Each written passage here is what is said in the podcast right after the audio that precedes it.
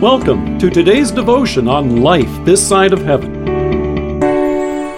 The word of God from 1 Corinthians chapter 15 verse 33. Do not be misled. Bad company corrupts good character.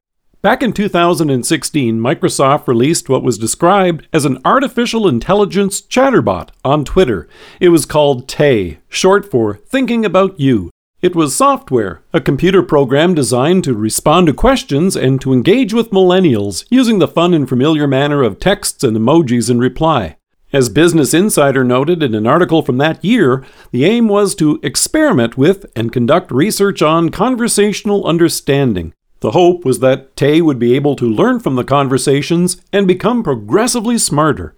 Unfortunately, what took place went way off the rails, leaving many shocked and surprised.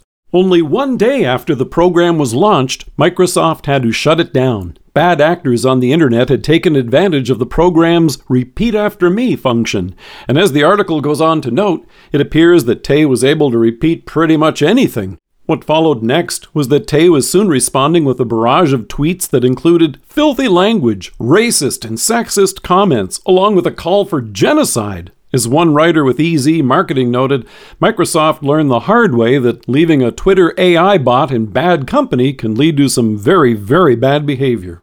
The sad truth is that this was well understood as far back as Paul's day, as he shared a quote that was familiar at that time Bad company corrupts good character.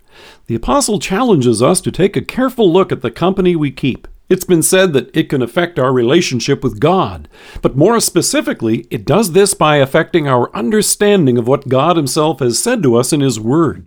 The Apostle quoted this familiar saying in the midst of a discussion on the resurrection. There were some who held that there is no resurrection of the dead. Leading up to this, Paul points out that if the dead are not raised, then Christ has not been raised either. If that were true, then Jesus would simply have been one of many moral teachers who have come and gone over the centuries and nothing more.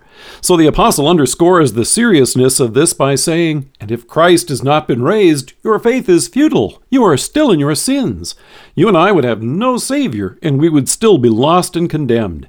And not only would you and I be lost, but by extension, then those who have fallen asleep in Christ are lost. And he concludes, If only for this life we have hope in Christ, we are to be pitied more than all men. The experience with Microsoft's Tay underscores a well known aphorism in computer programming, and it's this garbage in, garbage out. In other words, poor quality input will always result in faulty output. The bad actor at work behind those who would deny the truth of our Savior's promises is none other than the adversary himself. That's why it's important for us to take a closer look at what we consume in our culture, the company we keep, and especially that which would deny God and what He has done for us in love.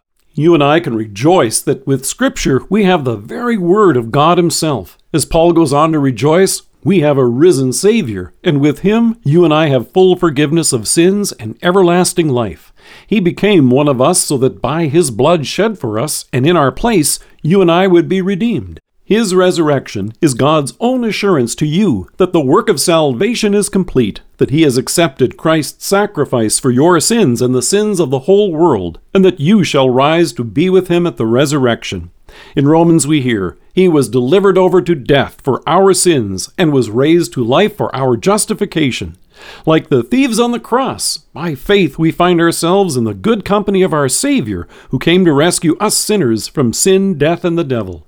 Here is the good news that finds its way to our lips, and there's nothing artificial about it. Let us pray. Gracious Savior, thank you for your good company in my midst and those you have placed around me to proclaim your salvation. Amen. Thank you for joining us. If you are listening to us by podcast or on Alexa, we invite you to browse the resources that are available on our site at lifethissideofheaven.org. God bless you and have a great day.